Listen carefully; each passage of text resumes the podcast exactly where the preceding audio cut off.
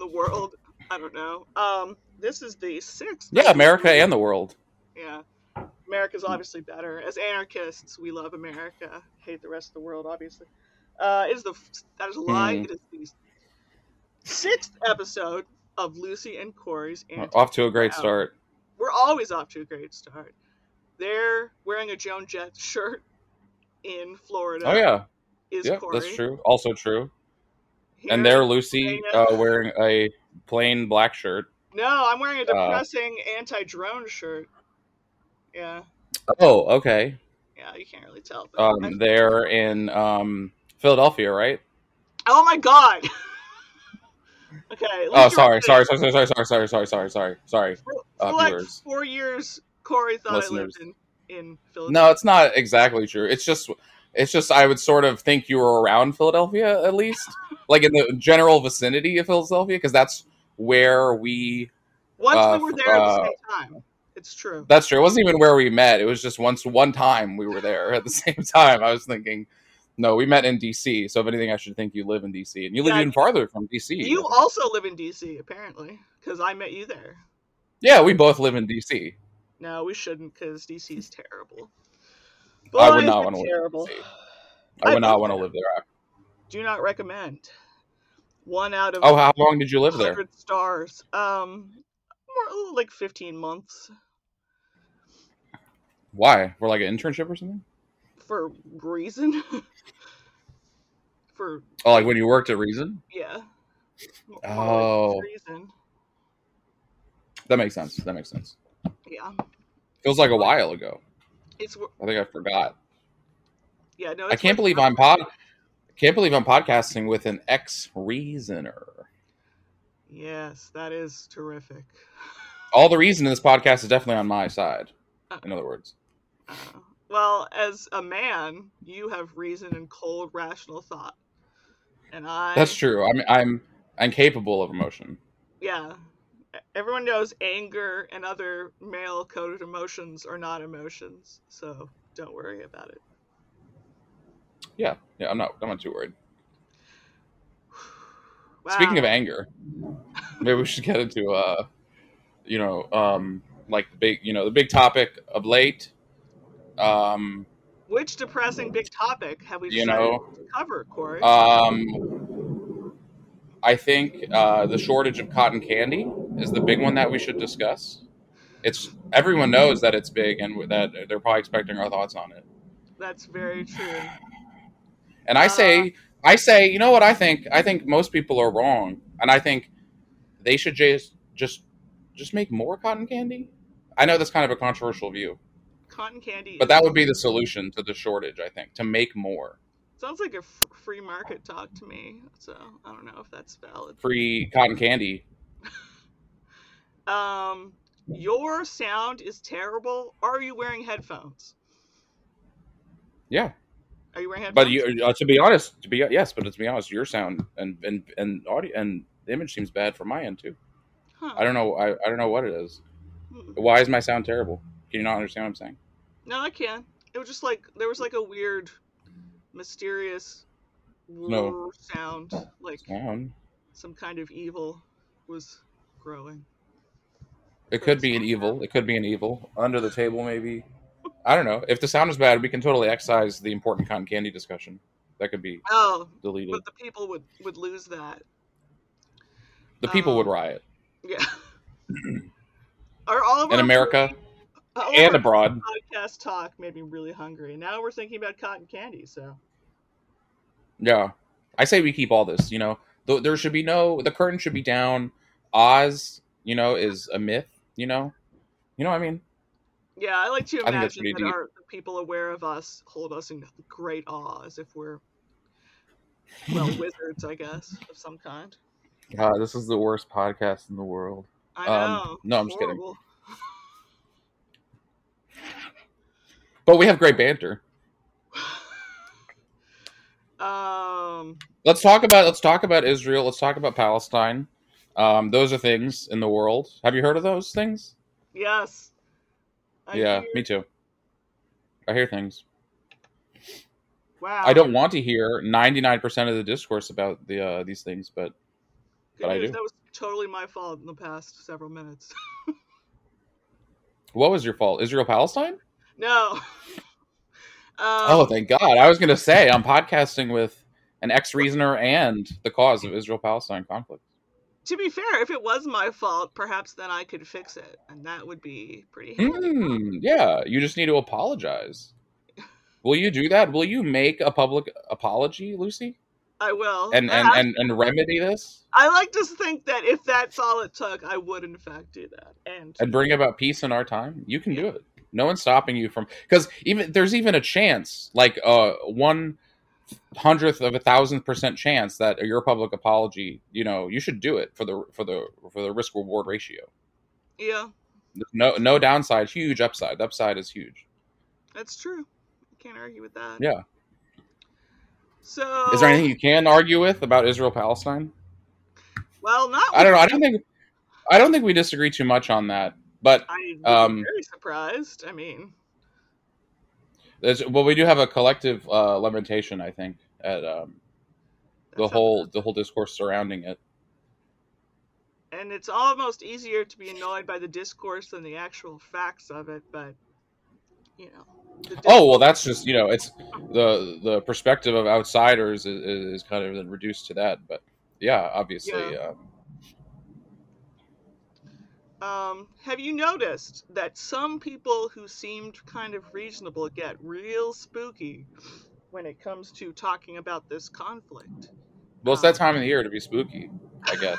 But I was Um, looking for that it kind is- of spooky, but yes, it, indeed it is. It is weird. It is weird. It is weird. Some people I, I really greatly uh, agree with and, and, and even respect and admire. Uh, oftentimes, I, I find myself, yeah, having these strong disagreements whenever this topic rears its head, whenever, uh, uh, you know, issues surrounding it um, start to flare up. Uh, and it's it's frustrating and in some ways disorienting.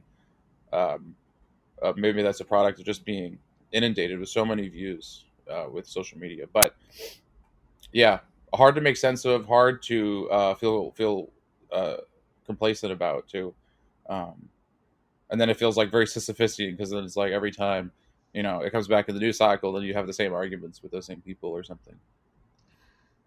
My thing is, so I saw it not uh, clarifying for my own sake, not because it's mandatory, but I am not a fan of Hamas uh, or any group uh, that, for one thing, you know, provokes violence against their people, um, you know, unilaterally deciding something and doing it on purpose, even for their political goals. Not just other innocent people, but their own people. And it's not like they took a vote or something, as if that would matter.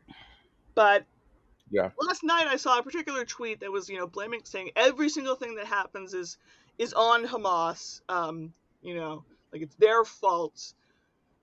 And even if everything about it about that tweet was true, it wouldn't change the fact that something is wrong with punishing large swaths of people. it's like it's, Yeah. it's it's it's abuser talk. Like you made me do this, and that's all I care about. Is Yeah. like you made us commit this violence, and all philosophical, ethical quandaries stop because it's your fault, like a child. It's Yeah. very strange. Yeah, it's strange how that philosophy comes. Like it, it, it it's hard to in war, in the context of war, it's hard to conduct or, or or think just any part of war. I feel like without some line of thought, um, um, and, uh, like that, um, in, terms of this, uh, you know, uh, denial of agency in some ways for for when it's convenient for one of the parties. That's Um, true, yeah. and, and responsibility uh, then for their for their actions um, and any innocents killed um, and then it, it licenses violence on both sides Mhm. I mean, I guess that also people use that in certain, I don't know, like criminal justice, police con- contexts, where again, I don't know, like if you think Waco was swell and it was 100% David Koresh's fault or whatever, David Koresh being a child molesting cult leader, that part is true. Even if Yeah. it was 100% his fault and somehow not the federal government's fault whatsoever, which is not true, the end result yeah. was still 20 children dying and some other people who maybe yeah. would have shook off the whole cult thing and had better lives after that. I mean, like, what is the blame yeah. obsession? It's so fucking childish. Um, you know, we can talk about blame, but it's not the number one concern. but apparently, it is for these people, and it's it's disturbing. Yeah, I I uh, I think it's a good point. It kind of reminds me of a point um, that uh, uh, Bryan Caplan uh, makes, uh, you know, who uh, I don't always agree with, especially as of late, but still has always made great arguments in the con- in this context of, of war. Um, and he makes the case, you know, the argument that, you know, even if a lot of these um, casualties of war were um, necessary or in some way uh, causally related to some greater end or some some worthwhile goal um, outside of that. Even if if that was the case, even if you grant that, it's it's bizarre and repugnant that the way uh, people who view those things as necessary or worthwhile still approach it with uh, insufficient regret. And, and and, like mm-hmm. you said, uh, you know, it's it's it's this well, I have nothing to even feel bad about, and there's nothing to even feel bad about. You know, however many children died in this case, in that case, uh, and, and, but you know, it's it's all the fault uh, of this other party, um, and so I don't I don't have anything to feel regretful about. And and, and he talks about how how kind of warped that view is. Like even if I thought that there was some calculus that deemed it worthwhile, uh, it would be it, would be uh, you know um, one of like mourning and sorrow to have to, to have to believe that view and and and act it out in the world and defend it. Uh, you know, that seems like the proper or appropriate emotional um, set of uh, emotions to go with those views, uh, even if you think they're true. And they so often don't. You know, there's uh, a real bloodthirstiness and retributiveness, and and they deserved it sort of um, vibe to to a lot of it, and, and it sucks. I mean, even if you know you killed somebody in the most obvious, clear-cut self-defense one-on-one situation, we would assume yeah. that you should feel not great about having to do it. You know, we would find that very disturbing. Or if you have to kill a rabid dog, you know, like there's nothing to celebrate here, or even to be like, well, it had to be done, so I have no emotions about it. I mean, the the, the yeah. sort of political single tier regret is also not great because I think you know. I don't know, somebody like Barack Obama probably thought it was a real solemn duty to, you know, bomb lots of drone lots of weddings and stuff. And when people died, well, darn it, it's just my job as president. And that's not, you know, ethically satisfactory either. But for somebody who's a complete outsider who has nothing to lose by being concerned yeah. about yeah, concerned. and the bloodshed, you have you lose nothing by being like, "Oh my god." But instead you turn fully to, well, it's all Hamas's fault, so I have no I have nothing else. That's all I have. Yeah. Yeah strange. I there's a yeah, I agree. Even in the political context, it's often it, it strikes me more as a complacency or a kind of apathy about it um, than any genuine sorrow or regret. Um, hard, uh, hard for me to, to see it as as that um, kind of this banality to those mm-hmm. deaths. I'm, I, I feel like uh, from the perspective of the political um, agents.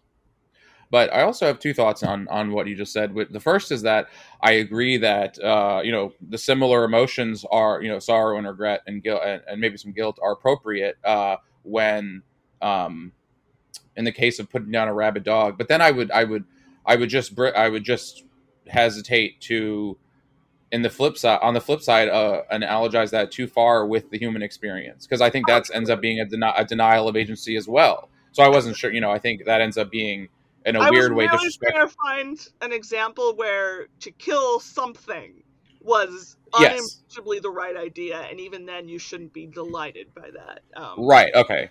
Yes, I realize that I people compare certain groups sometimes in that way, and that is not. Ex- oh, I didn't really mean. Oh no, I don't. I know you didn't mean that. I was just sort of. It almost reminds me of, um, you know, like uh, like the Joker or something, right? Like this, this, you know, this as if a person could be a rabid dog, um, or like mm-hmm. not have agency if even if they're committing wrong acts.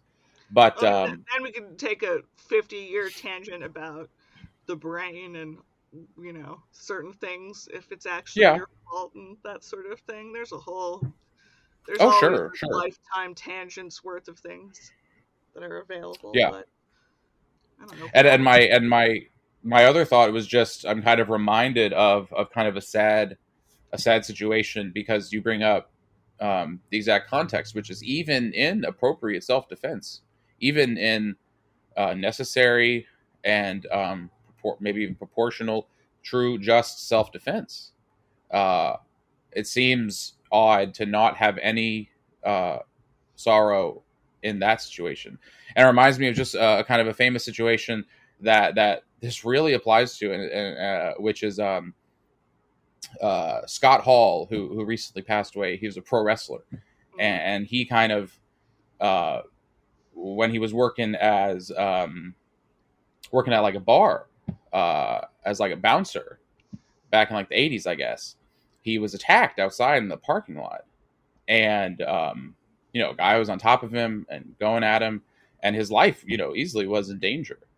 And he, you know, with his back to the pavement, you know, getting beat up uh, and pummeled, he pulled out his gun and shot the guy point blank in self defense. Uh, and you know he never you know and that and so he he was okay legally uh, right self defense but he was never as far as I understand okay psychologically and mentally and spiritually I guess because it was also bound up in his religious views uh, yeah. you know I, I I've heard that he for the rest of his life for the next thirty plus years he felt such immense guilt at that situation and the fact that he had to he killed someone he took away someone's life he shot someone point blank. And it almost seems really hard to reconcile that with the fact that you kind of you, you had to and it was just and um and it, i can't imagine um and, and my understanding is he drove himself crazy with that guilt and uh and he had pro- problems with alcoholism and a lot of things. And i think he was convinced he was he was going to hell or facing some sort of religious related punishment um ultimately because he violated such a such a key you know seeming you know moral rule or commandment uh, to not kill or not take a life. Um, well, and obviously, yeah. that's not good. No, oh. yeah, I was gonna say that's that's not a good thing, but it speaks. Oh no, no, he tormented himself and tortured himself with that. I'm saying it's to the it's all the way to the other side of this issue, to where then you can go too far with that or something, or or or but but but yeah, it's um no no, it's it's it's a real shame. Um, and, and it's it's I guess it's a shame the way our emotions fail us with these situations. Yeah, I mean, I think of war um, and PTSD as well. And you can again get into overly detailed question of the ethics when you are in the situation of war and you have a gun and they have a gun and um I mean, I don't know. But people people having PTSD from that speaks well of humans because we do not tend to enjoy that experience there is a minority who have brain problems that are probably not their fault either, again, which is another whole kettle of fish. But most people do not do well with war. It hurts us, it damages us yeah. to hurt other people a lot of the time. I mean, how many people who abuse other people were abused? A lot of them, you know, it's not everything, yeah. everything's not excused, it's not every perpetrator was a victim once, but uh, it seems like a lot of them were. So I don't think we like doing violence very much, mostly, in spite of the fact that it occurs more than we'd like. So, yay for humans with an asterisk, I think, for that. Yeah, I mean, I think, I think, I think I agree, um, and I, and I think that's why we come up with these rationales, like you were initially talking about, um, with excising our own agency and our own guilt, um, in order to uh, to reconcile oneself to the violence and to um, sleep at night. I guess if you want to say that. But I mean, okay, so but also less philosophically. Can I just? I mean, we don't need to get like super specific about uh, Israel and Palestine in a way. In a way, I don't know enough. I know that the Palestinians are ill treated, um, but I also know that you know what they call terrorism is not good for moral and practical reasons, as far as I'm concerned. It yeah. doesn't work. It causes casualties on your side, and you know it's yeah. not it's not a good thing. Um, no, the the Hamas government is terrible for the people of Gaza. Terrible. It's one of the ter- most terrible governments. Yeah, I mean, even before Hamas, any kind of you know like a suicide bombing back in the early odds, anything like that, you know, it's not. You can sort of empathize with with with desperation of a population that's not being treated fairly, while still saying that that's yeah. not even an option yeah, should. you have to do both. I think you have to do both sides of that. Because you have to ask why people do anything. Um, you know, why they would bother. Now, yeah. why would why would people bomb entire uh, uh, areas uh, in order to kill uh, perceived just a few perceived enemies? Well, both sides have the same question. But again, no matter how many, you know, how how much you talk it out, you and anyone can't you can't talk away the fact that almost half the people in Gaza are children. And yeah. nothing there is no circumstance, there is no mitigating circumstance to hurt those people. There's nothing that you can do to talk that into being acceptable if you had your whole life to tr- to rhetorically twist it. And but that won't that won't prevent people from doing so trying so, as we've seen. But the people who I think know better, they just sort of don't step on that, or they go, they say, "Well, it's Hamas's fault." I'm like, "Well, okay, maybe it is. That's not what I said. I said, I mean, like, yeah, you can't do that. It's a fucking, it's a cheat, you know." But it's it's it's like when it happens if you bring up with somebody who loves the death penalty, someone who is obviously innocent, and they say, "Well, what about this complete sadist who definitely did it?" Well, okay, but what about the guy who was innocent? You just you, you can't address it. Yeah. You know? The real yeah. like there's a lot of issues where you just you can't address directly. You know, immigration restrictions actually harm American citizens. Pretending for a second that I care about American citizens more than anyone else. They don't talk about that. Right. Um, all of the consequences of, of anti-abortion laws can't talk about that. You know, it's just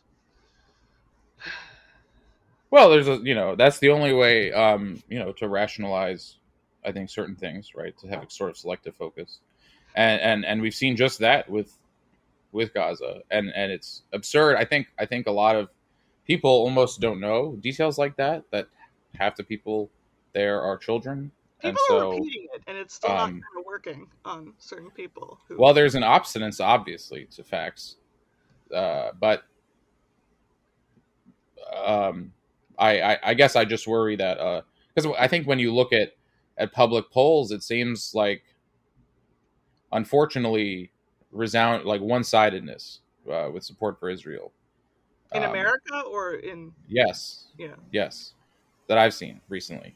Uh, and it seems like uh, you know PR wise, you know the initial um, attacks and, and mass murders by Hamas that prompted this round of um, even though it's selective to focus, even though it's selective to focus the story there. Yeah. But right, but that's where the new the new series events, the new cycle kicked off, and that's the thing I think that imprinted on a lot of people, um, and the, the, the completely disproportionate and and and, and likewise murderous response, less so, uh, being highlighted or or or, or emphasized.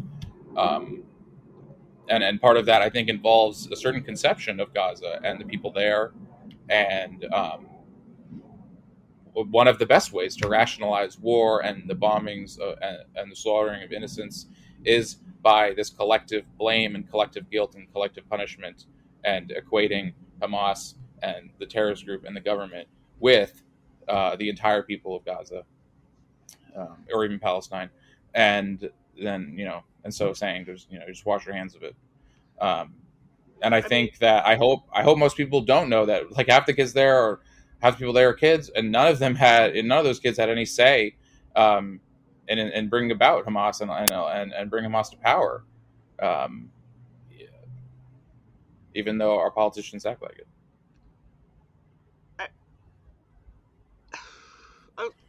there's just it's like they don't accept that you can't kill people en masse, particularly children, as a punishment because the world exists as it exists and people do that sort of thing all the time. So if you try to tell them this shouldn't be an option, it doesn't really compute either, you know? And okay, then what what else? Yeah. I think a lot of people I think it's the uh, you know it's the human problem in a way to resign yourself to certain things in the world and a lot of the evil in the world, and then you end up because of that resignation, kind of licensing or legitimizing or at least being complacent in regards to evil. But I mean, I guess now I'm thinking like the difference between okay, anarchism and you know centrist real world practice, like all that shit. Um, and if I'm mm-hmm. saying okay, there's a principle here where you cannot kill children, uh, and okay that's a principle but they're ignoring the reality of those children. Like we know that they are children. We know that they have nothing to do with hamas or any other they have no power. That part is real. That is unimpeachable fact. And all i have on top of that is a principle that says you cannot punish those people.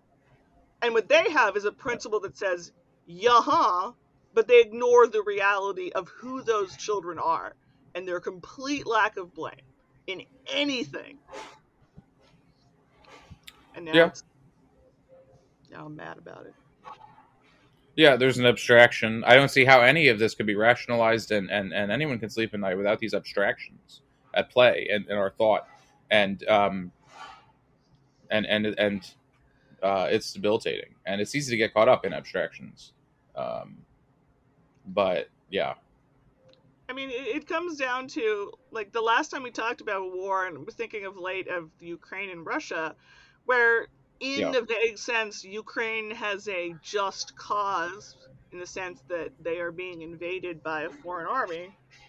Um, so when, when I lean uh, five seconds ago, I was leaning towards pure pacifism, and then I started thinking about how I could talk myself into saying, you know, the Warsaw Ghetto Uprising was not ethically permissible because if the Wehrmacht people were involved, which I think they were, and they were drafted, and it wasn't going to work, so all you're doing is like, like, and that's ridiculous. That's like, I can't, but I could talk, you know, try to talk into that attitude if I really thought violence in any larger than one person scale was never permissible. So at some point there's a line somewhere, but it doesn't involve bombing civilian populations, period. You know, I don't like Ukraine yeah. managing to hit Russia. Also, humans have been pretending that their bombs are more accurate since World War II, if not before, and it's fucking mm. bullshit. That's a good point. There was a whole thing in World War II where the Norden bombsight, "Oh, we always hit wherever." And it's not it's not hmm. true. And we still huh. pretend that we always get our man. We always hit the right oops it was a wedding. Right. Yeah um when it costs you nothing to be like maybe this is bad. People who are not in any danger people who are 4000 miles away and they still can't say i am uncomfortable with the collective punishment being doled out. And they won't say it because right. it's a team sport and it's Right. Yeah, I um on pacifism, I I I I mean that that can mean a couple things. I know we talked about this uh, before. I don't know if we talked about on the show, but but uh, but pacif- pacifism means no defense, no self defense. Then I'm I've I couldn't be more against it. Yeah. Um, I think the idea that I, I kind of I think I have a, res, a certain respect for the view. Um, I think a lot of the you know uh, there's a lot of Christian um, explications of that view. Uh, not surprising, uh, which I think are often very interesting and very challenging and um, willing to be counterintuitive and and um, and I appreciate arguments like that. Uh, but ultimately, I find the idea that you that that it's wrong to defend yourself repugnant, mm-hmm. And because by extension, it's wrong to defend others. You know, it's not ju- it's disrespectful to yourself to let yourself um, be subject to violence without defensive defensively uh, fighting back. others is now mutated into uh, Gaza being bombed en masse. You're defending others. You're defending your well, the, the fa- because they were in fact attacked. Violence was committed against them, and so you're defending others, and that's what we've decided. Well, they're saying does. Well, I don't know if it's about defending because they're also saying they're, def- they're defending themselves. They're, I'm defending Israel's defending itself uh, by you know as if Israel was a person and, and Gaza was another right. person. States have uh, no but, right but, to exist or defense. But, by the way, no states. But like I'm, but but the but the, the moral I think principles at play are obvious um, when looked at in a certain context, and they're not like we said it before abstracted. Um, uh, away in these geopolitical conflicts. Um, I can defend myself from getting mugged. I can defend the old lady down the street from getting mugged. Um, and and to think that that's wrong is is is to do a disservice to yourself and the old lady, and um, to let to let injustice happen.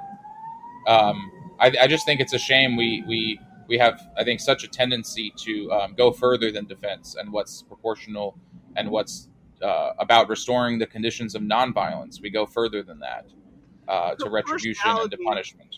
Is a rare and treasured uh, concept um, that we really aren't interested in.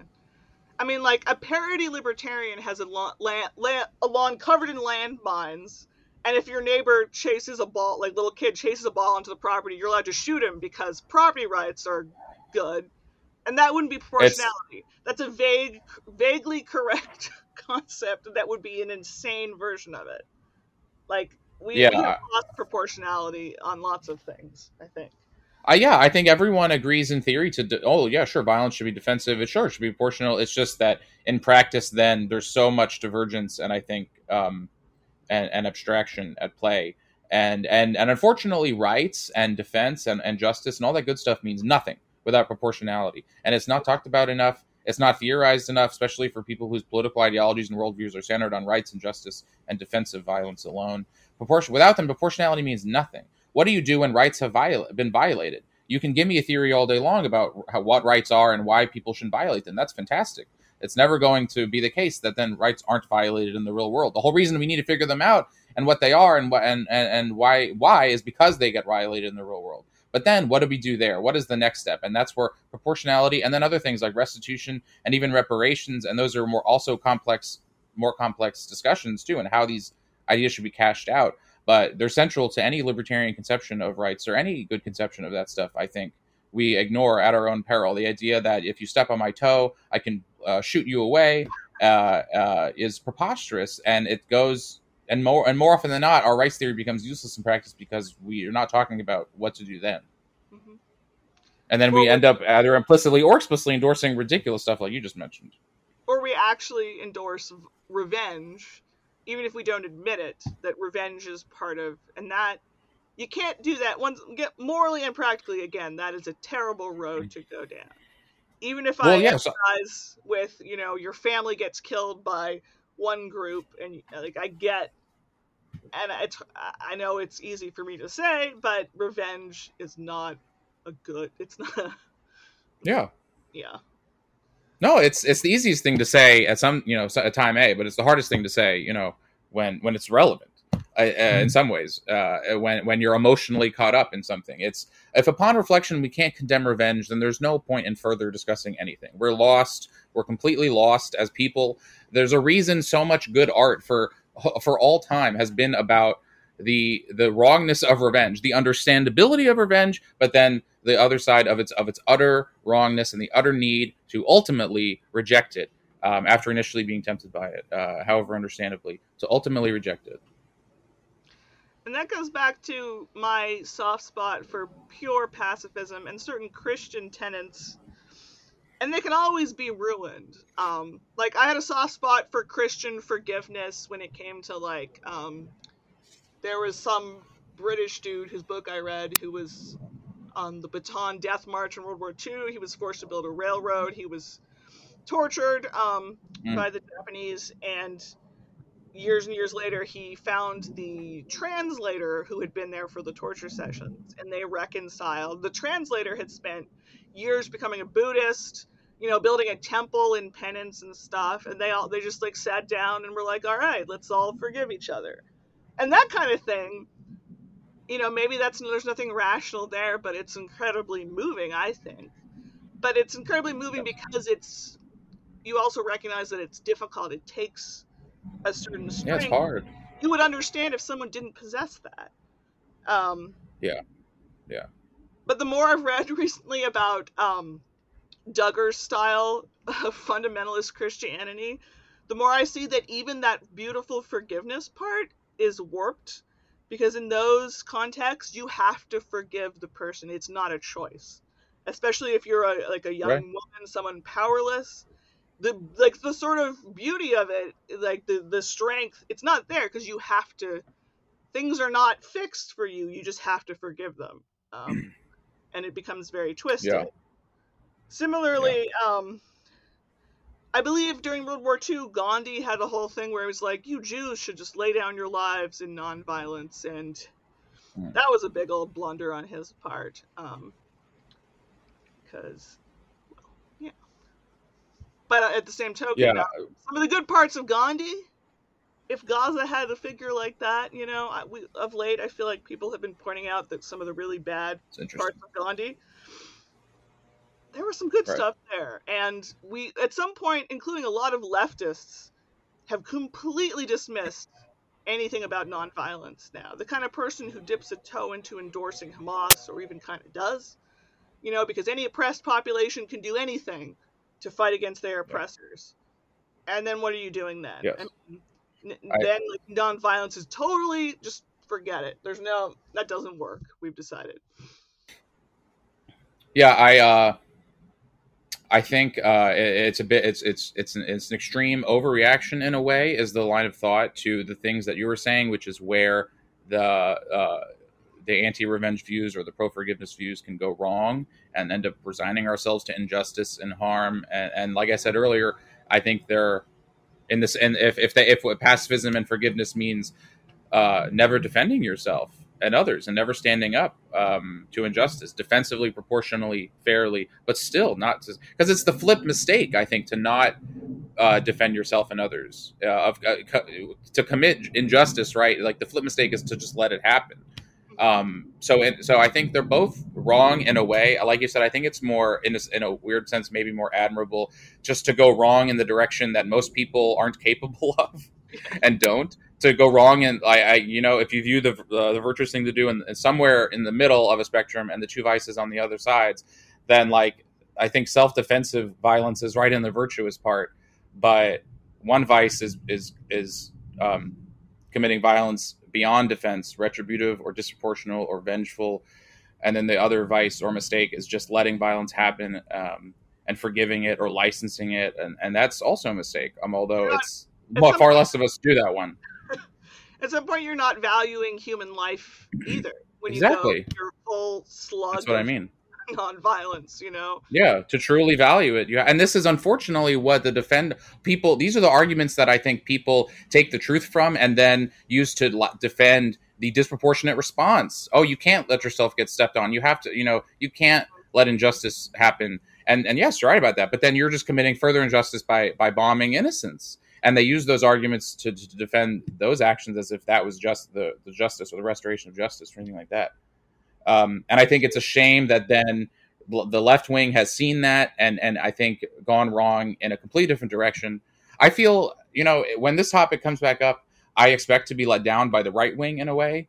Uh, to be to for them to be unabashedly and, and uh, pro whatever measures Israel takes in response, no matter how disproportionate um, and lethal. I expect the right wing to let me down mostly um, on that. I I've been extremely frustrated to be to feel let down by the left wing in this new round of um, discussion because uh, the, the, the, the, my because I'm more I, I'm closer to the left wing view in terms of um, viewing Israel quite negatively, the government, mm-hmm. but um, like you said, the now the left wing has gone wrong in the opposite direction, and there's entirely too much uh, tolerance or downplaying of um, of what Hamas did, of, of Hamas being bad, including for Palestinians. That's the most deranged part of it all. That it's it's incredibly and unjust for the American leftists to to downplay Hamas because Hamas, in some ways, their greatest victims are the Palestinians they rule over.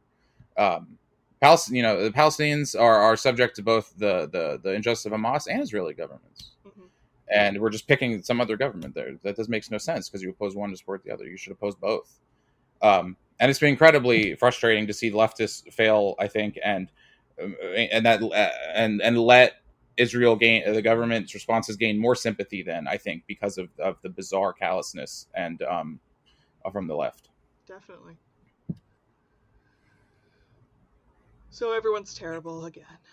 And we love them all. value their humanity, and everyone's a disaster. There's like some small contingent, you know, of some leftists, some libertarians, like, you know, a little bit overlaps of who, like, I feel like take the appropriately nuanced view on this.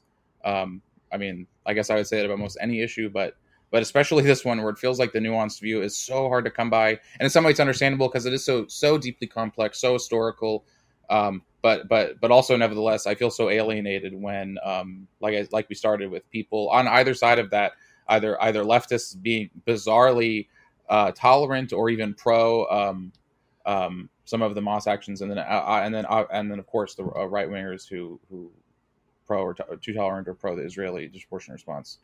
Um, and I feel like I've been seeing a mixing of sort of Bush years um, flag waving conservatism with our fresh, horrible paleo conservatism, and there's kind of mixing around lately. But I'm also seeing like people like Glenn Greenwald who thought Fox News because it used to have Tucker Carlson and his paleo conservatism that well they're obviously anti-intervention and he's you know tweeting responses to Fox News people there now being sort of early Bush years yay Israel, uh, the Arabs, blah, and like, yeah, he was like he forgot, like he couldn't remember that that's what those people are like in the end.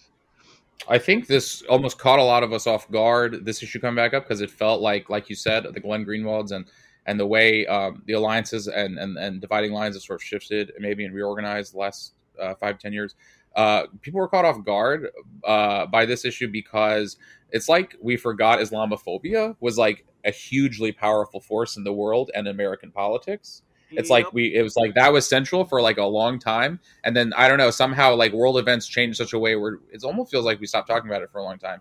And then it's like, oh yeah, this all these people are like motivated by like seemingly Islamophobia uh to to, to, take a side in the conflict. Yeah.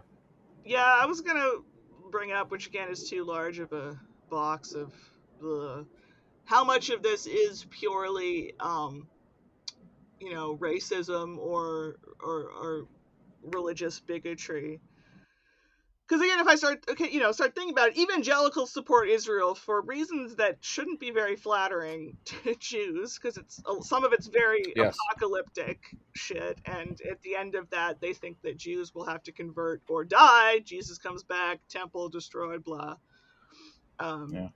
and of course can't wait Islam, Islam values Jesus as a prophet, just not quite as he's not their favorite. He's not their number one guy. Arguably, Islam values Jesus. Judaism is just like he was a nice young rabbi, you know. He was one of ours, but then he yeah. started a whole new thing. Yeah. Um, whereas Islam thinks Jesus is holy, he's just not their number one holy guy. Obviously, none of this ever translates. It's totally, it's not. It doesn't work this way, but just the anti. I just love your breakdown of. I just love your breakdown of the of of those these monotheistic religions views on Jesus. the just the anti-Islam thing. They don't even they don't think about it at all. You know, I mean, nobody. Like, Who? just the people, the anti, just like the the Islamophobes. It's just those are a different. Oh. They're a, a mass of different people. I remember asking my grandma about Japanese internment, what she remembered about it hmm. when it happened. Um, mm. and she said that what she remembered was like it was vaguely sort of sad, but like nope, she didn't know anyone Japanese. Nobody knew anyone Japanese. Japanese were in Hmm. fact in a slightly less aggressive to her way, but still they were an alien, different population. It didn't hit home, you know. And I just think that Yeah. I will never forget. Soon after 9/11, reading a poll in like a Time magazine or something, when like 30% of people thought it would be okay to intern Muslims. Which I now believe that 30% of people can be counted upon to respond insanely to any poll. Yeah, sure. plus or five minus, uh, plus or minus five percent. But, um, yeah, depending on which day, you know, thirty-five. Margin of error 25. and insanity. Yeah. Um, you know, if I'm more optimistic or pessimistic about humanity on any given day, give the margin of error to that direction. Um, but uh, yeah, well, it's it's it's frustrating. I mean, in America, um, both uh, Muslims and Jews um, are vanishingly scarce. Most people don't know them. I, I I've met a number of people who I'm the first Jewish person they met. I think it's around one. Yeah, uh, I think it's around. You live in the Northeast, Mhm. my friend, and I'm from the Northeast. I'm from New York City, so yeah, I met a lot of Jews. But I hear they have Uh, Jewish people in New York City. It's true. there's there's a few of yeah uh um but i think it's like around 1% for each uh jews and muslims in america and i mean the polls you know people completely wildly overrate how many jews and muslims there are in america um again it's just we live in that world of abstractions you know we live in our cable tv uh, or whatever or, or, or our screen and, and and then we come up with these these weird conceptions of things um and I, and I think both of these issues are at play, and they're both a cause of a lot of violence and hatred, and a result of a lot of violence and hatred in a weird way. People reason to them from different premises and get to their and or they sometimes reason them, sometimes start with them. I don't know. Um, uh, either way, yeah, it's it's been frustrating to see uh, to see to see these things um, rear their head. It's just so much the last few weeks. I mean, I, it just it just feels inescapable. Um,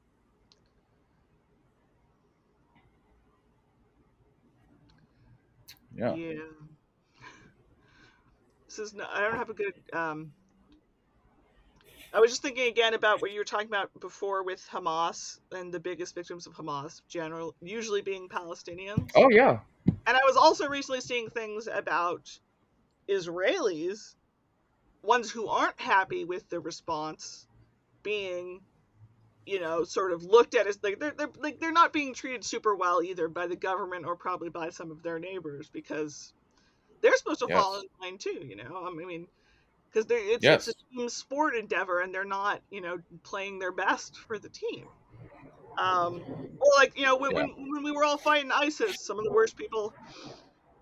And yeah, Yazidis were a big victim of them, but a lot of victims of oppressive Muslims are usually Muslims. But for some reason, Yeah. America never seems to remember that part. We act like Americans were the biggest victims of, you know, like Yeah. bad Mus- uh, Muslim governments, and it's usually Yeah. Muslims. Yeah. yeah. Although then it's unfortunate because it's unfortunate because that truth becomes twisted like like everything and, and, and perverted into well that's yes that's why we need to change their regime and so the Muslims can can live under a proper you know government of our choosing and they'll Yes. be better off for that.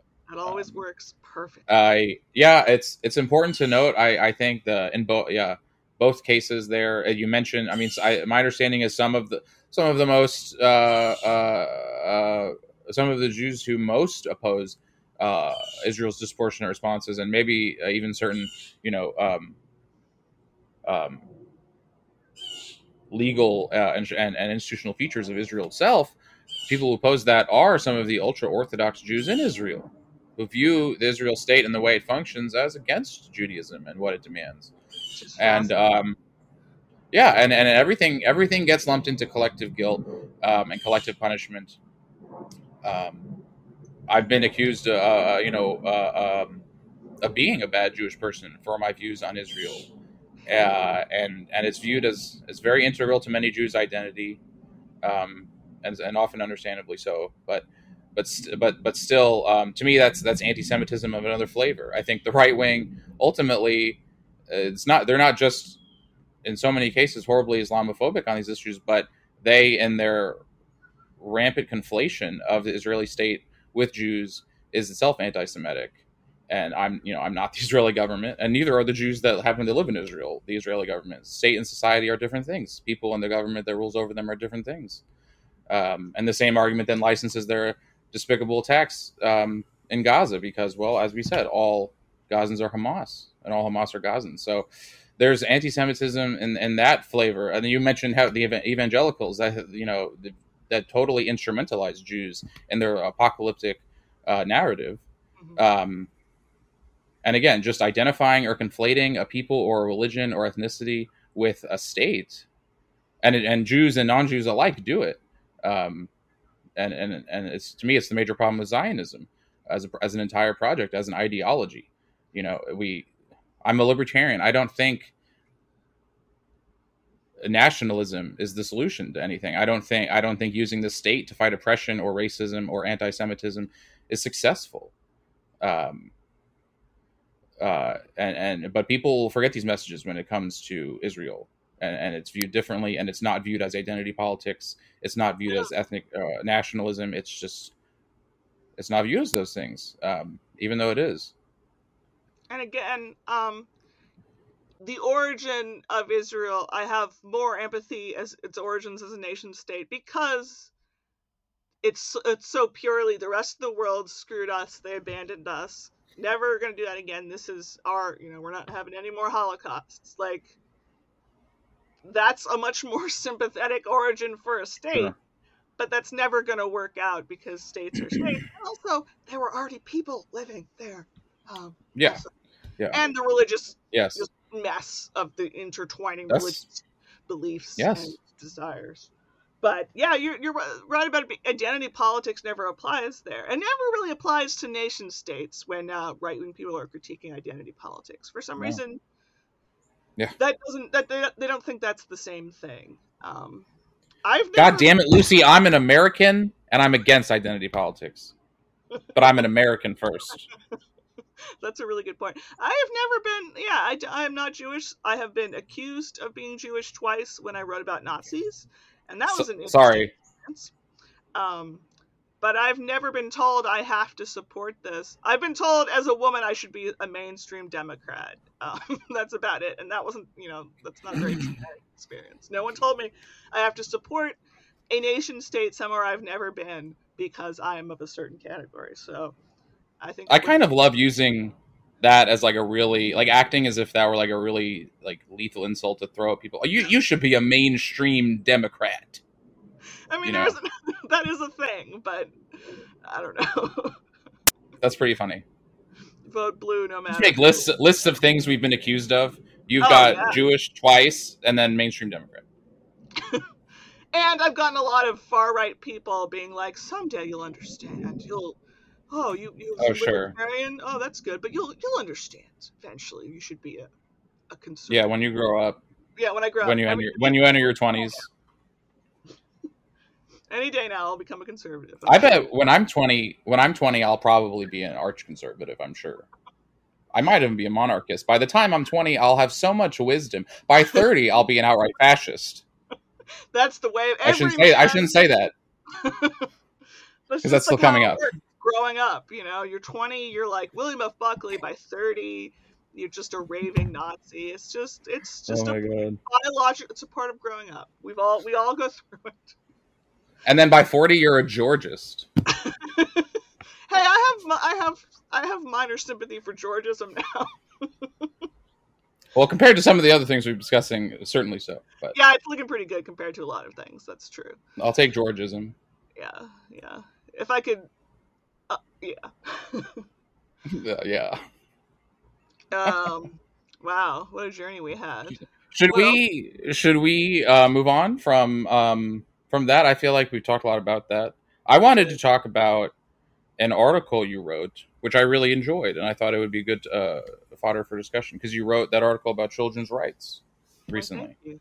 Um, you and I, I really enjoyed it. I, I appreciate that. You were one of the first people I talked to about children's rights back when I wasn't as convinced because I was thinking of the most dramatic examples of like a two year old wants to move out ah. and live with the, the neighbor who seems sketchy. Like they're like, yeah. I think there are some unresolvable contradictions, but it's one of those things what where we're so far from even thinking about the concept of children's rights most of the time that if we, we need a dramatic yeah. swing in that direction is not going to be like you're going to trial you're going on trial because you grabbed your kid's arms because they were going to run into the street like we can move yeah. Like with pacifism we can move so far so much closer without having to really iron out like the, the, the most difficult bits yet. And no that's a good analogy. the um the daily beast article i was desperately trying to introduce an overview of the very idea into a main kind of a mainstream not c4ss type of publication. Um, and i don't know how well i succeeded but i tried to talk about moms for liberty crap um, as a little yeah. bit of a hook because there are so many people who think that it's self-evident that okay you know even the people who are like you shouldn't be you know be telling school boards what books my kids can read. You can just tell your own kids what books they can read.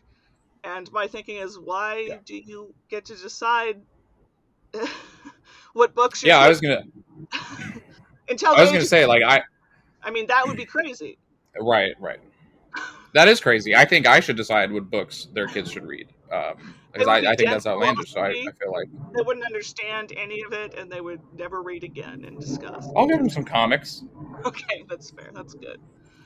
Um, uh, well, yeah. I'm not surprised you explaining the uh, um, the rationale of your piece. I really, I mean, I, I, I, I feel like a lot of your pieces read that way, uh, which I've always really enjoyed with your writing. I think you're among the best uh, at balancing the kind of needs of journalism and writing to a diverse audience with um, being principled and conveying like a genuine, substantive view of yours um, as well, and and and and and not in any way that like waters it down or disguises it even because I think that I think those things are like immoral, basically, I, like dishonest, essentially.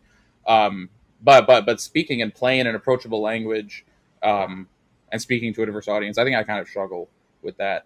Um, probably because I, I, yeah I read I guess I read a fair bit of philosophy you know and stuff and that tends to be a little verbose. There I go again. Uh, but um, yeah, I, I and I really enjoyed too your piece highlighting the kind of paradoxes you said, the kind of the kind of flip side issues where it's almost like we we don't grant children any rights, but then we grant them too many rights at the same time in, in our society, and and the weirdness of that. Like you point out the how how uh, how many states where you can get married as a minor.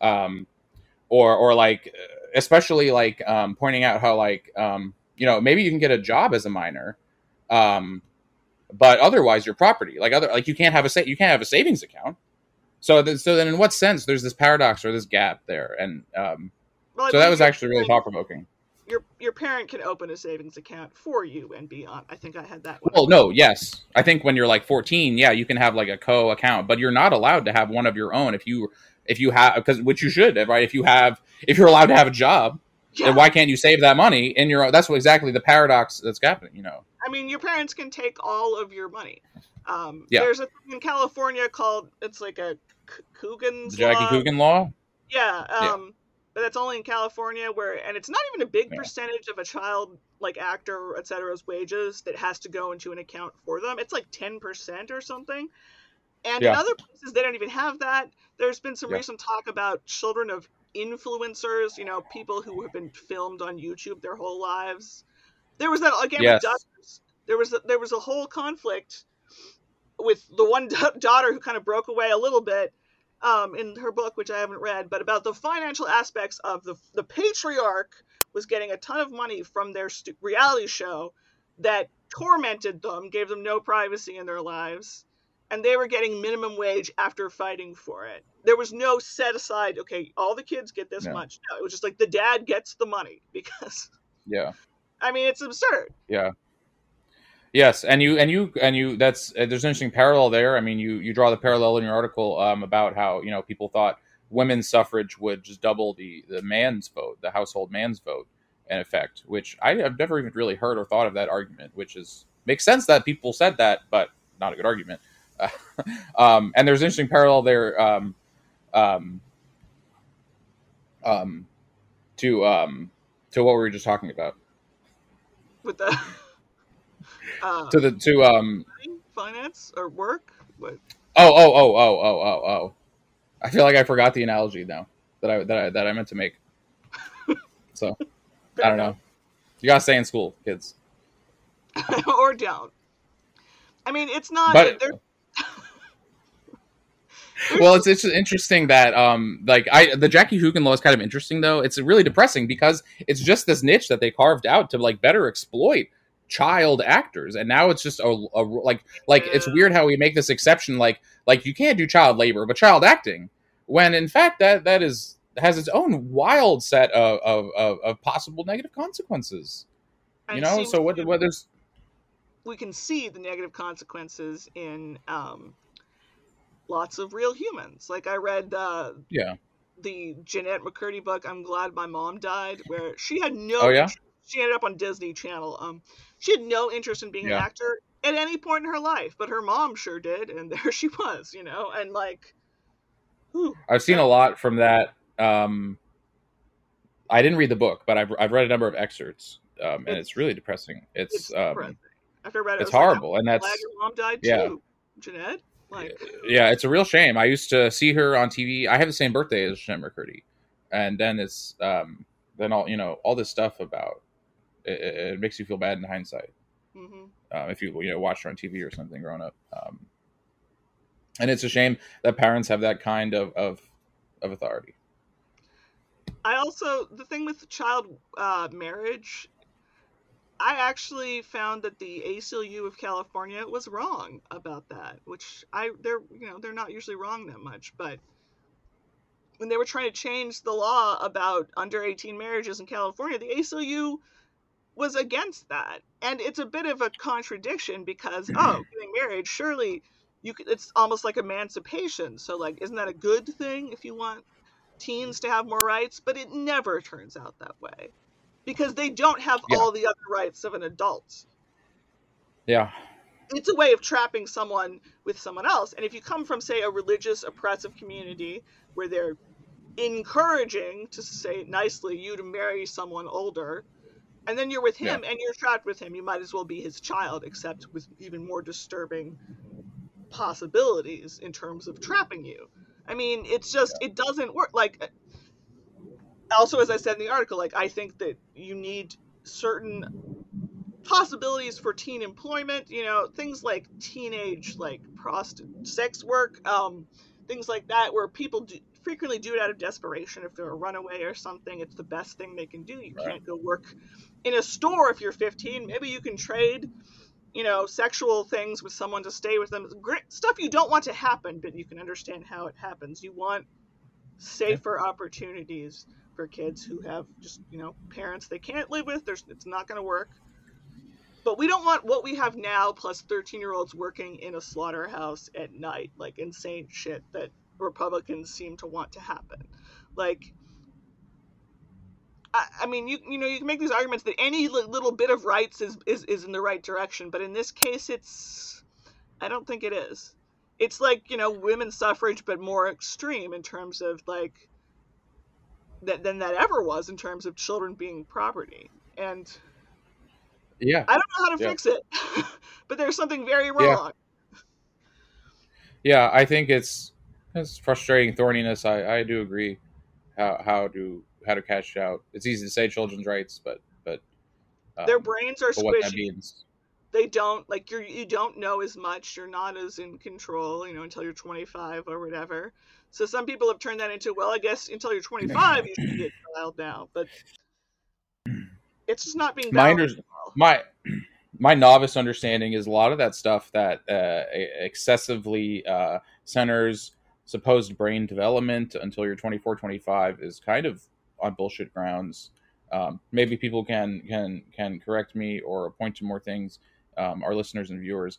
But uh, that's one of the most annoying arguments to me in a lot of different scenarios and topics um, that um, plays on like weird like weirdly intuitive things but like not necessarily anything grounded um, scientifically um, in terms of like just for everyone like when you're 24 25 you're that's you now now the brain um, the kitchen timer the brain. you're the done. brain your brain is all cooked. Oh my god. Um but like my like the brain continues to change as as you get older through very you know your entire life right? Your whole body is this it's like how the brain not no part of your body just somehow reaches a state and then well now it's the same for the rest of your life. I mean, uh, brain it's not a thing. plasticity is a thing, but as far as my understanding yes. is, by the time you're about seven or eight, that's not that's already kind of not a factor anymore. Like if you're if you're really abused, um, you know, in the first five years of your life, you're gonna have a real hard time. I'm sorry, the first like eight years of your life, you're gonna have a real time. You can't recover fully from that. Um, right there was a really grim Yeah. child abuse case in the 70s where a girl was locked in a room for about 13 years and they tried to figure out how much she could recover and it was obviously not you know at a to a normal level like there's something there but yeah i mean it, Yeah. surely it's overly simplified to think well 25 okay it's all Yeah, no, I'm I'm I'm not denying brain plasticity. If anything, I'm saying it just people are saying brain plasticity ends at a certain arbitrary cutoff point, and that's my understanding is not at all the case. Your your, your brain plasticity carries on throughout life uh, and what experiences you have. Um, and whatever the case, really, it's it's still a bad argument um, for taking people's rights away or thinking other people like have more wisdom or right to, to be in charge of their lives um, in general. Now, now I, I agree, as you say, obviously, and in which the article, you know, you talk about the difficulty in balancing. Um, uh, children are not um, full self authors, um, and, and and you know, so so they take help and guidance, like you say. Uh, I think so. Um, how, how does that how does that cash out while respecting their rights is, is, is really thorny. Um, I do appreciate your article pushing it in the right direction without going above and be and you know staying like kind of you know having humility about how it cashes out but clearly the direction should be a certain way my the first response i saw to the article on twitter was someone calling me a statist for what for they just the they just saw the headline and well it's interesting because i don't know. I mean youth rights children's rights has been like totally corrupted in my experience the last couple years in the discourse because of you know insane um uh homophobic and transphobic paranoia trying or in some cases anti-semitism tying those things and those groups into being predators of children um, and abusers and, and et cetera.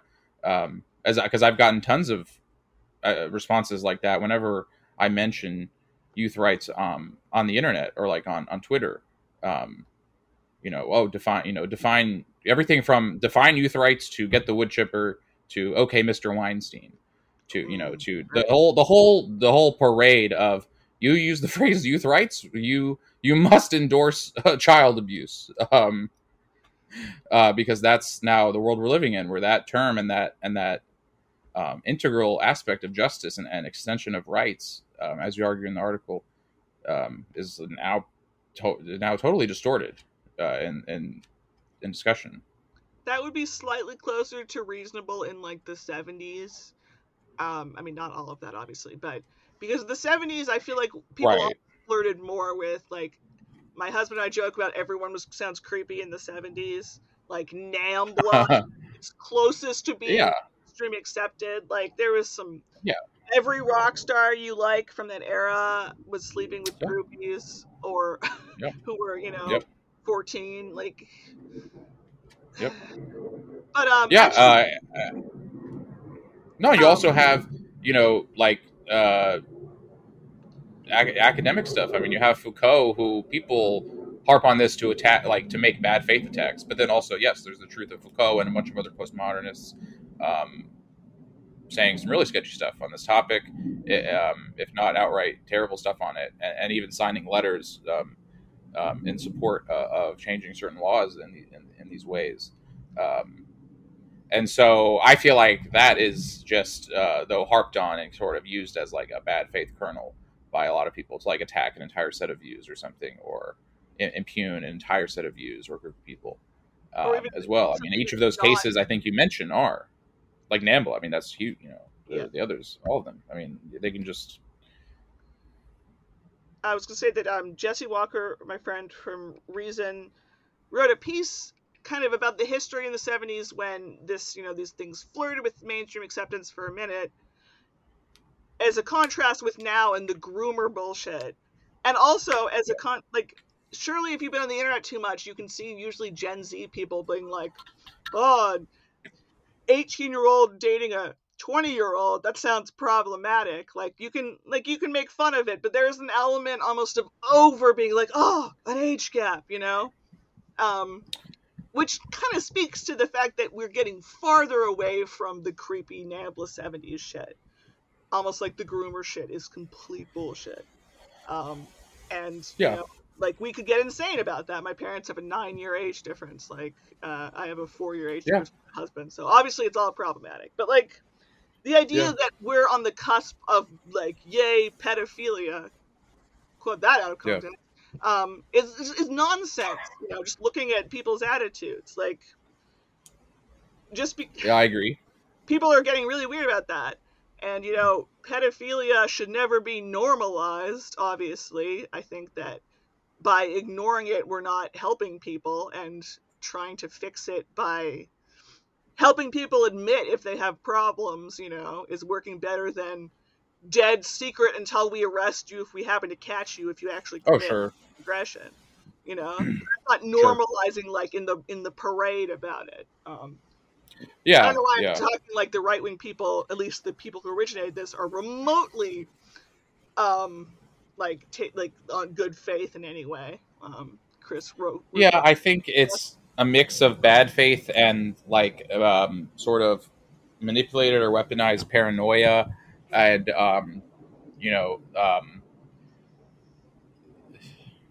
yeah, I I I, uh, I I I I agree with you. If anything, you know, the the only the only realm it seems to me in which people still uh, stridently normalize something that comes close to pedophilia is what he talked about in the article, which is the right wing defenses of child marriage.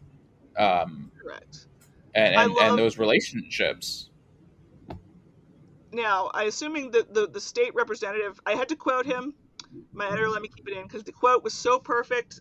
Talk, the, the state representative in you know against raising the age to 18 said he knew a 12 and 13 year old who got married like a decade or two ago and it worked out great and he, and he then said it's the parents right to make that decision which is an insane thing to say Yeah, it's a parent's right to encourage a 12 and 13 year old to get married. I don't know if anyone was pregnant or not. That's another thing. It's a great way to get rid of anyone embarrassing and pregnant. Just shove them off towards, you know, the father of the child.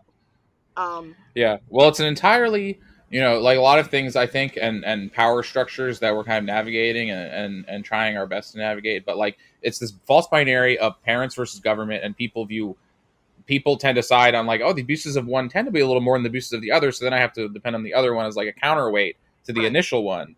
And so they end up, I think, with some good faith disagreements on that dispute.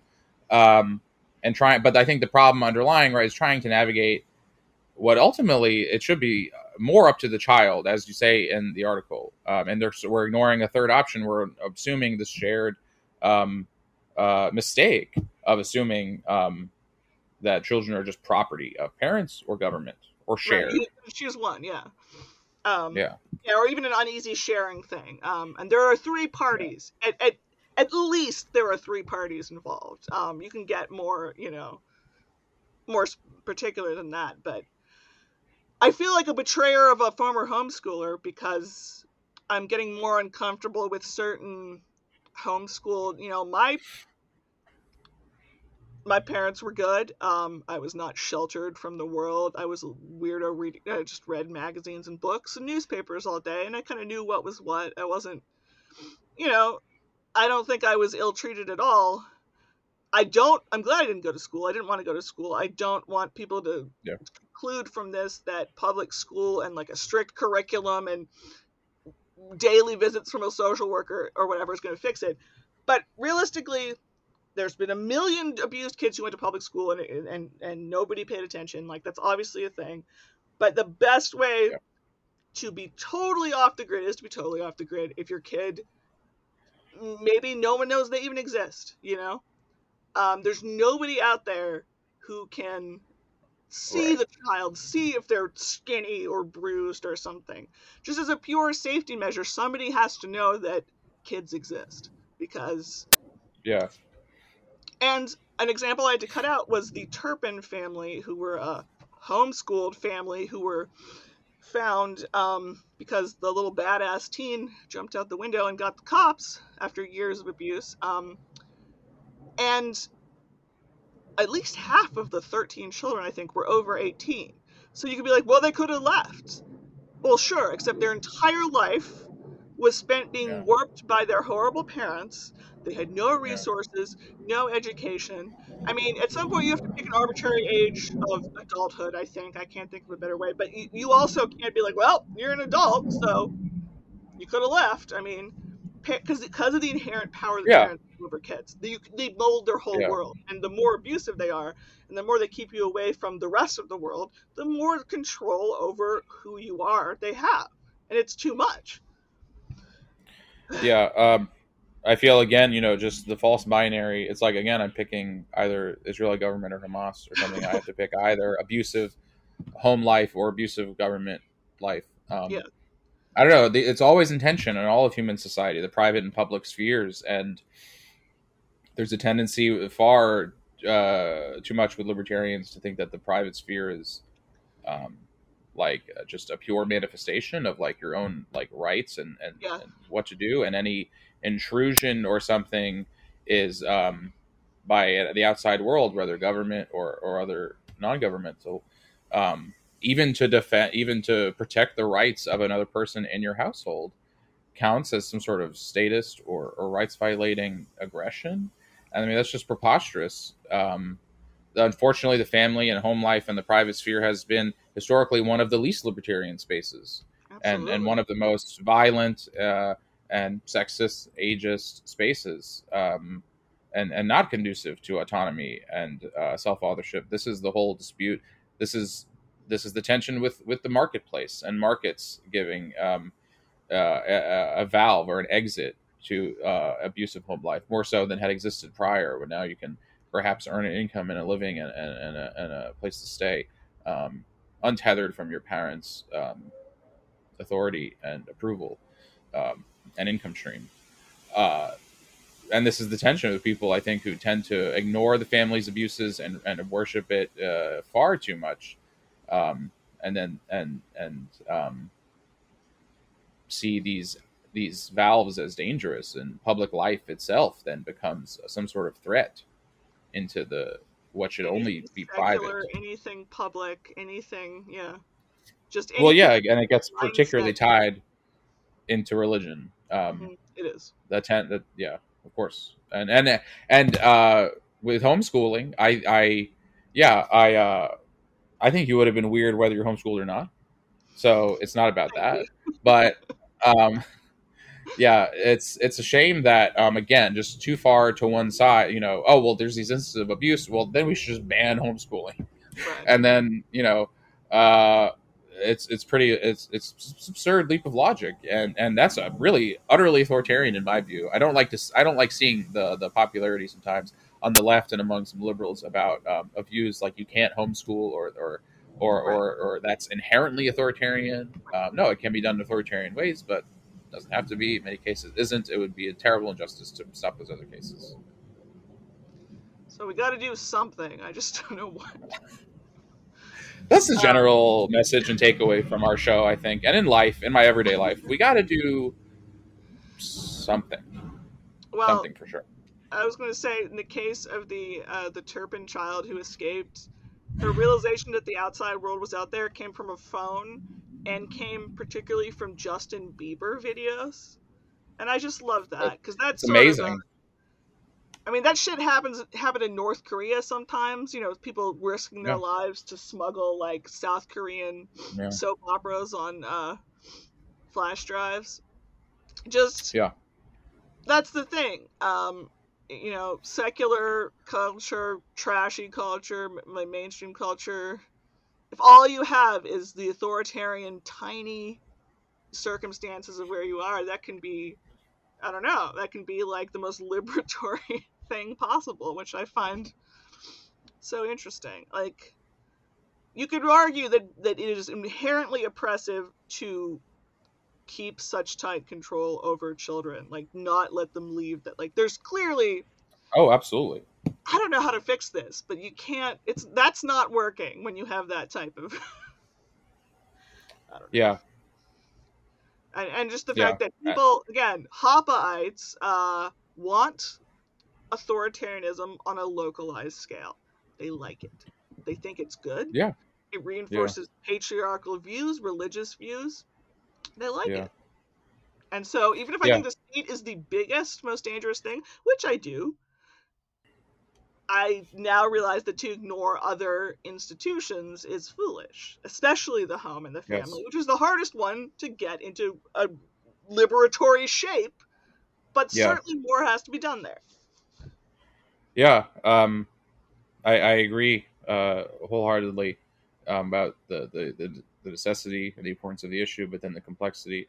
I think feminism has done a very interesting and um, looking from the looking um, historically wise, very surprising victory in making the home more uh, libertarian and more Yeah. open to self authorship. And and and like you say, you know, in some ways, the next step then is how to do this with children who themselves aren't full self authors yet Mhm. uh, is even more difficult and maybe it's, and then you know is impressing. Um, I like to see any kind of optimism about strides, though, because people hate people are allergic to optimism. So, your shout out to feminism actually doing some good work. That's nice. shout out to feminism. Good job. Um, people are also allergic to pessimism. I don't know. Um, depends on time of day or the mood, but some, occasionally things get better. It turns out. you know what I'm allergic to? Halloween. Just enough. Um, I don't know when this will be released, so maybe this will be about next Halloween. Who knows? Um, got any Halloween plans there in the last few minutes? no, no, uh, no. I don't really like Halloween. How come? Um, I think it's kind of dumb, and um, I'm just not interested in in your antics and your tomfoolery to, uh, right now. it's because you're an In old gen- and in general, with a majestic beard, and you the children are haranguing you. my wife my wife loves Halloween, and she dresses up and loves to give out candy um, to the trick or treaters. and you just read and- Foucault inside, just like eating Yep, like specifically, that's my Halloween tradition: reading Foucault. muffins. I don't know. eating bran muffins and reading Foucault every Halloween, baby. yes. What else would I be doing with my time? If you're doing anything else with your time on a Halloween night, you're a heathen and a degenerate. Um, do you like any holidays? Oh, I love holidays, and I love like insofar Halloween is like a like a celebratory holiday, rather than like an annoying like like tradition. Just are you pro or anti Halloween? You're kind of playing your cards so close to chest. I'm very pro Halloween. I don't feel as usual. The last decade or two, I haven't been very like. I don't. I don't make elaborate costumes. I don't plan far ahead.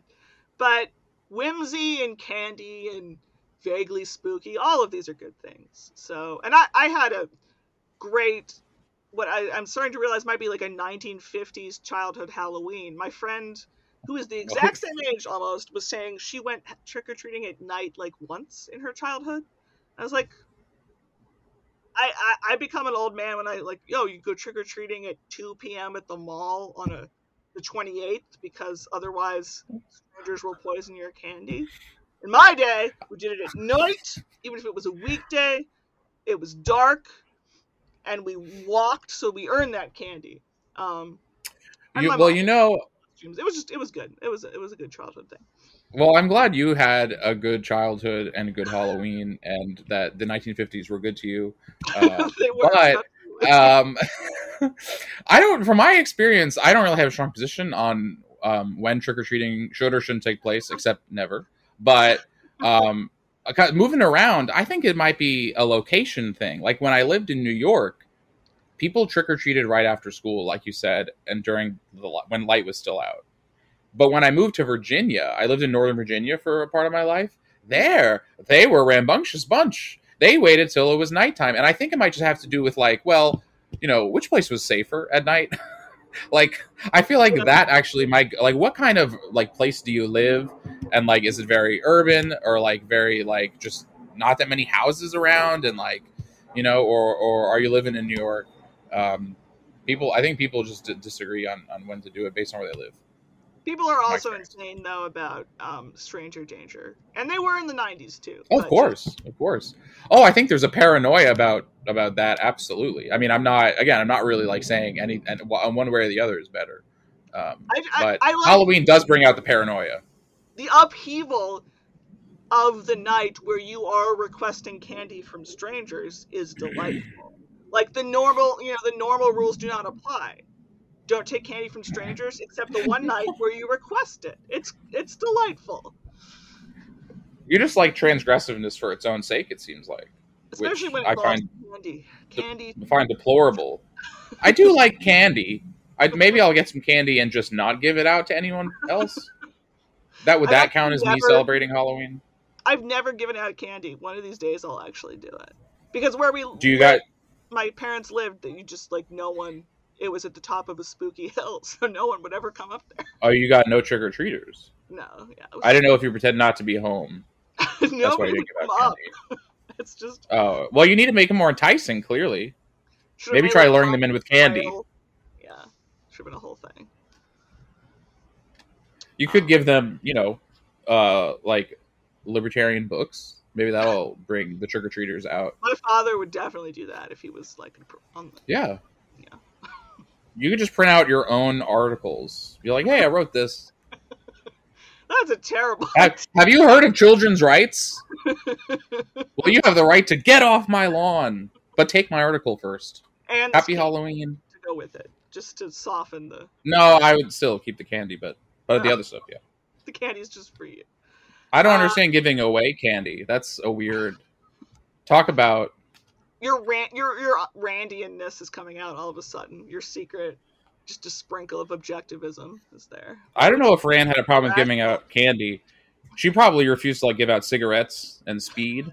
Like she'd want to like haul, you know, all that to herself. But which I guess the kind of can- it's like the candy for adults, you know. I don't know where to get that free though. Um, Maybe some somewhere someone will. yeah, I don't know. Um, maybe trick or treating in the future will be this way. I like to think so.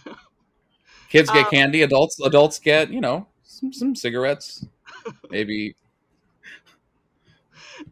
Do you plan? Do you do you um ever watch spooky movies on Halloween? Do you have any intention? Yeah. Yeah, I like uh, movies. So um, last couple years, me and my wife just like do a total horror movie marathon, and during all of October, just like totally inundate ourselves with scary movies, taking turns picking movies. And I gotta tell you, last year it went, it got to the point where we were both having nightmares. I mean, Oh, we'd no. we'd be watching we'd be watching like two horror movies a night, so it's like sixty movies in the month. Maybe not that many, but but on average. Oh yeah. So it was like it was like we like movies. So so far, no nothing problematic this year. We've been enjoying the movies.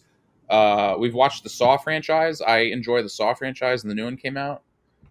I've never seen those, but I have read about them on Wikipedia. They seem very silly. they are very silly. They're such good silliness and fun. My wife picks more elevated, uh, serious horror movies. Probably, probably Uh, better. I don't slashery sadism. I don't because I would just cover my eyes through most of it. So sort of what would the point? Well, do you like what kind of spooky movies do you like? Well, the last moderately spooky. I mean, like I watched Train. I rewatched Train to Busan um, a couple weeks ago. I made my I don't know what that watch is. That is a South Korean zombie movie. Um, it's Oh, really shit. good. I like it a lot. Okay, It's maybe I should actually very it. devastating at the end. Um, but I actually, I'm, I'm from Pittsburgh, and I am very near the origin of modern zombieism because George Romero. Um, there is a horrible abandoned mall where Night of the Living Dead was filmed. That's not so far away. So I come from Zombieland. So over the last like five years, I've actually finally gotten on board with zombies, and I'm actually quite partial to them. It turns out. Um, but Shaun of the Dead is still the best one because British people are good at movies. What's the appeal of the zombie genre? I mean, I don't, I can't, I don't get it. I've seen a couple. It's never done much for me. I mean, I it? guess you know, for me, I, I suddenly realized that part of it is clearly that it is a cro- it is a Venn diagram middle of apocalyptic and horror a lot of the time, and I I Okay. love apocalypse movies. Um, Okay. so I don't, I don't know. Yeah, I don't know. I mean, why is the like? I I always roll my eyes at people talking about how uh, Dawn of the Dead is like, oh, it's a commentary on capitalism, bro, because they go to the mall and hide. I'm like, yeah, but that mall had a bunch of shit that kept them alive. It's not actually a very good commentary. the mall actually helped them. So like, I don't know what. Or like in I've Night never of the seen Dead, Dawn of the Dead. Night of the Living Dead, the I've seen that protagonist is a black man. Um, Yeah. And it was from the late '60s, so that and like he was like a you know like a a regular like serious like protagonist, and just by virtue of the time and stuff, that seems vaguely transgressive and like you know, good, obviously. Um, but George Romero also said that he just cast him because he cast him, and it wasn't. So you can you can put your own sort of you know I don't know, you can get you can get something out of it that maybe wasn't even put there in the first place. But um, Yeah. I feel like that's the fun of movies and art in a lot of way. I mean, I love to talk about what the author may have intended. You know, look at their lives and, and their um, all their movies together, but then also whatever you can get out of it yourself. yeah, it's not always like um. Whenever I hear Spike Lee talk about um, oh my god, do the right thing. Do the right thing. yeah he's always like oh obviously it was the right decision for his character to burn the pizza shop um, it's been a couple years since i saw that movie though i did Spoilers. was good i'm like i don't know that it's obvious spike i didn't get i didn't get anything obvious out of it but he thinks it's obvious and i think there's a little more ambiguity on screen a little more conflict um so you know i don't know Uh, we'll talk about a complex uh, movie to to analyze and sort of uh, you know morally audit. Uh, that's up there. Do the right thing. Very you know a lot of parties and, and viewpoints that play in that movie. Kind of what makes it so interesting, I think.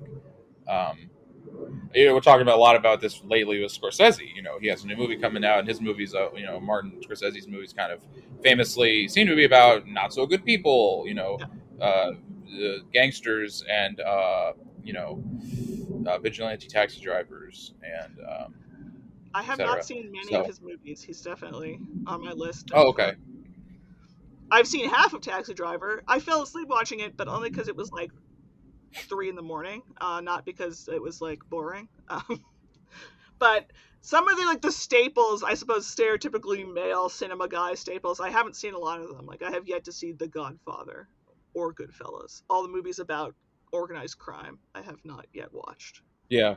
Sure. Oh, have you seen um, High School Musical two? That's my favorite Scorsese movie. I think. Um, No, but is it Better- Coppola who directed Jack, which is a god awful? oh man, you are you are you asking to just? We're like an hour and a half in, and you're just asking for, to for me to to get all riled up again. You know? No, I um. I so the god the god so Coppola um has directed some great movies, including Also, Jack. I absolutely confused them, by the way. Coppola and Scorsese. That's okay. That's okay. Um, Coppola did the Godfather's movies, and, and Scorsese did the Goodfellas, and they're all really good. I really, I'm a total Jack defender. Coppola himself defends Wow. Jack. He's like people. He's like people thought I just made movies like The Godfather, and and Jack is such a fun. What if Progeria was wacky? That's what that movie is. What if Progeria was wacky? Progeria. I don't know what that means. Progeria is the real disease that causes Oh, kills children okay. And makes they don't Okay. look like Robin Williams, but they look wizened and Right. and old, I Okay. suppose, in certain ways, and they die when they're a teenager. So Right. literally, Jack is like, what if it was fun, like wacky with Robin Williams? I fucking hate Well, I don't think that movie. I mean, is it's very um, sentimental, but I like that about it. Um, it's not all fun. I mean, in fact, I think it sort of got lambasted, and maybe people don't know how to react to it because it is a shuffling around of a lot of weird tones of Yeah, like fun, of like. Jack like playing basketball and having fun to like Jack like being in a nightclub, like getting beat up because he doesn't know what he's doing, um, and he's wearing like light up shoes. And I don't know. That movie always resonated to me as a kid. Admittedly, not a popular movie, but one I will always defend. As as I also hate as- Big, if that helps, which is, I guess you're consistent. Um, I guess so. I, I like Jack even more than Big. I think Jack is more um, philosophical, but uh, but I also enjoy Big. I guess you just don't like these kinds of movies. Do you like Thirteen Going on Thirty or? I mean, it's more, also good. It goes Also down good movie. easier in terms of like, it doesn't annoy me in the same way. It's just sort of, I don't know.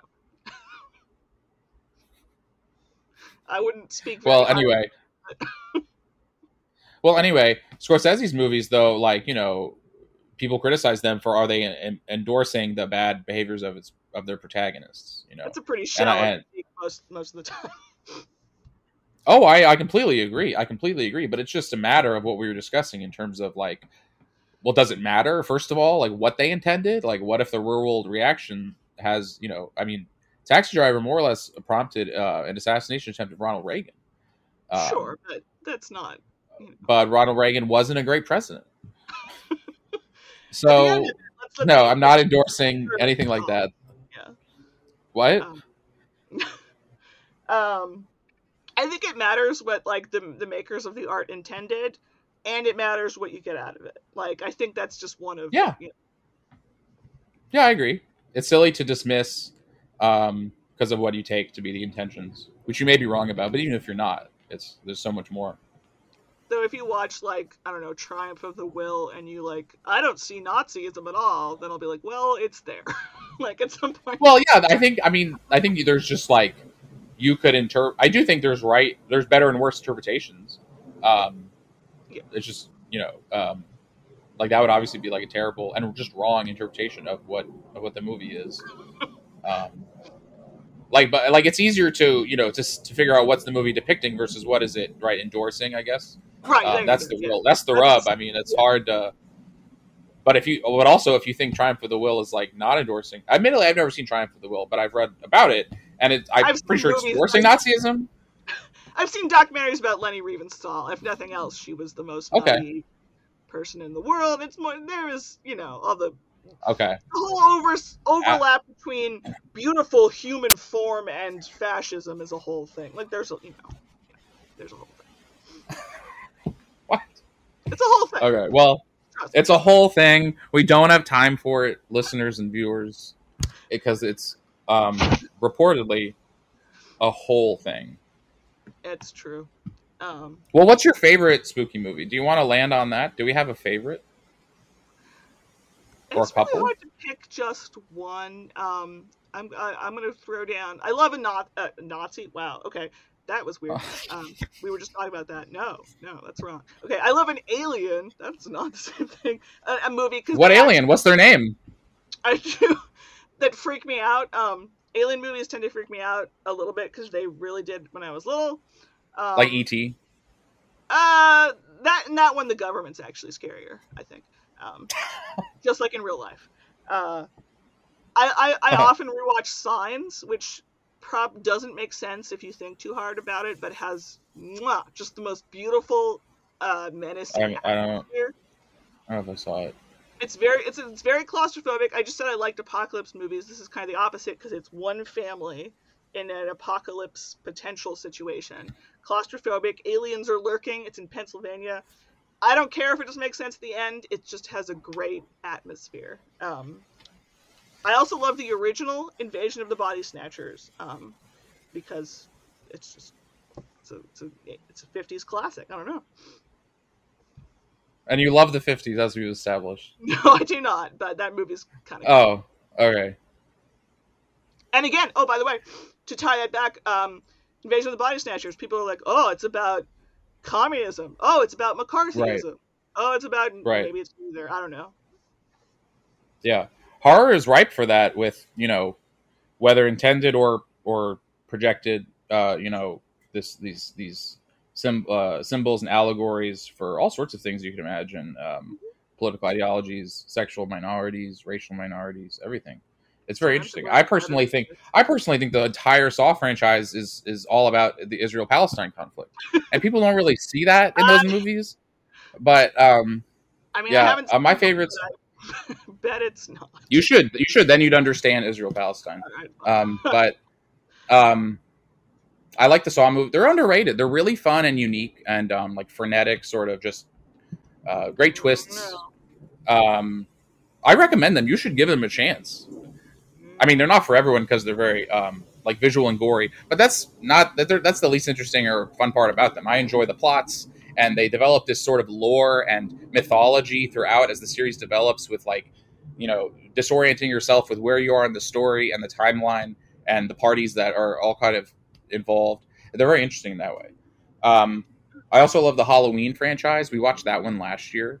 Now also has the original, just the first. Just like the Saw movies has some sinkers, but as any mm-hmm. franchise does. But um, well, the original is the best. Maybe you should stop while you're ahead. I mean, the original is far superior to, to the others. It's possible. But a fun a fun franchise that like reboots like over and over again. So it's kind of like fun to get to get into the different parallel worlds of where Halloween goes or could go. Um, my favorite spooky movie is kind of an un- unknown movie. It's called The Vanishing. Uh, it's an '80s uh, European movie. Um, I think half French, half Dutch. But so subtitles are good, which which you should try out. The you could watch this, and it's really it's not your traditional. It's maybe more to the thriller side.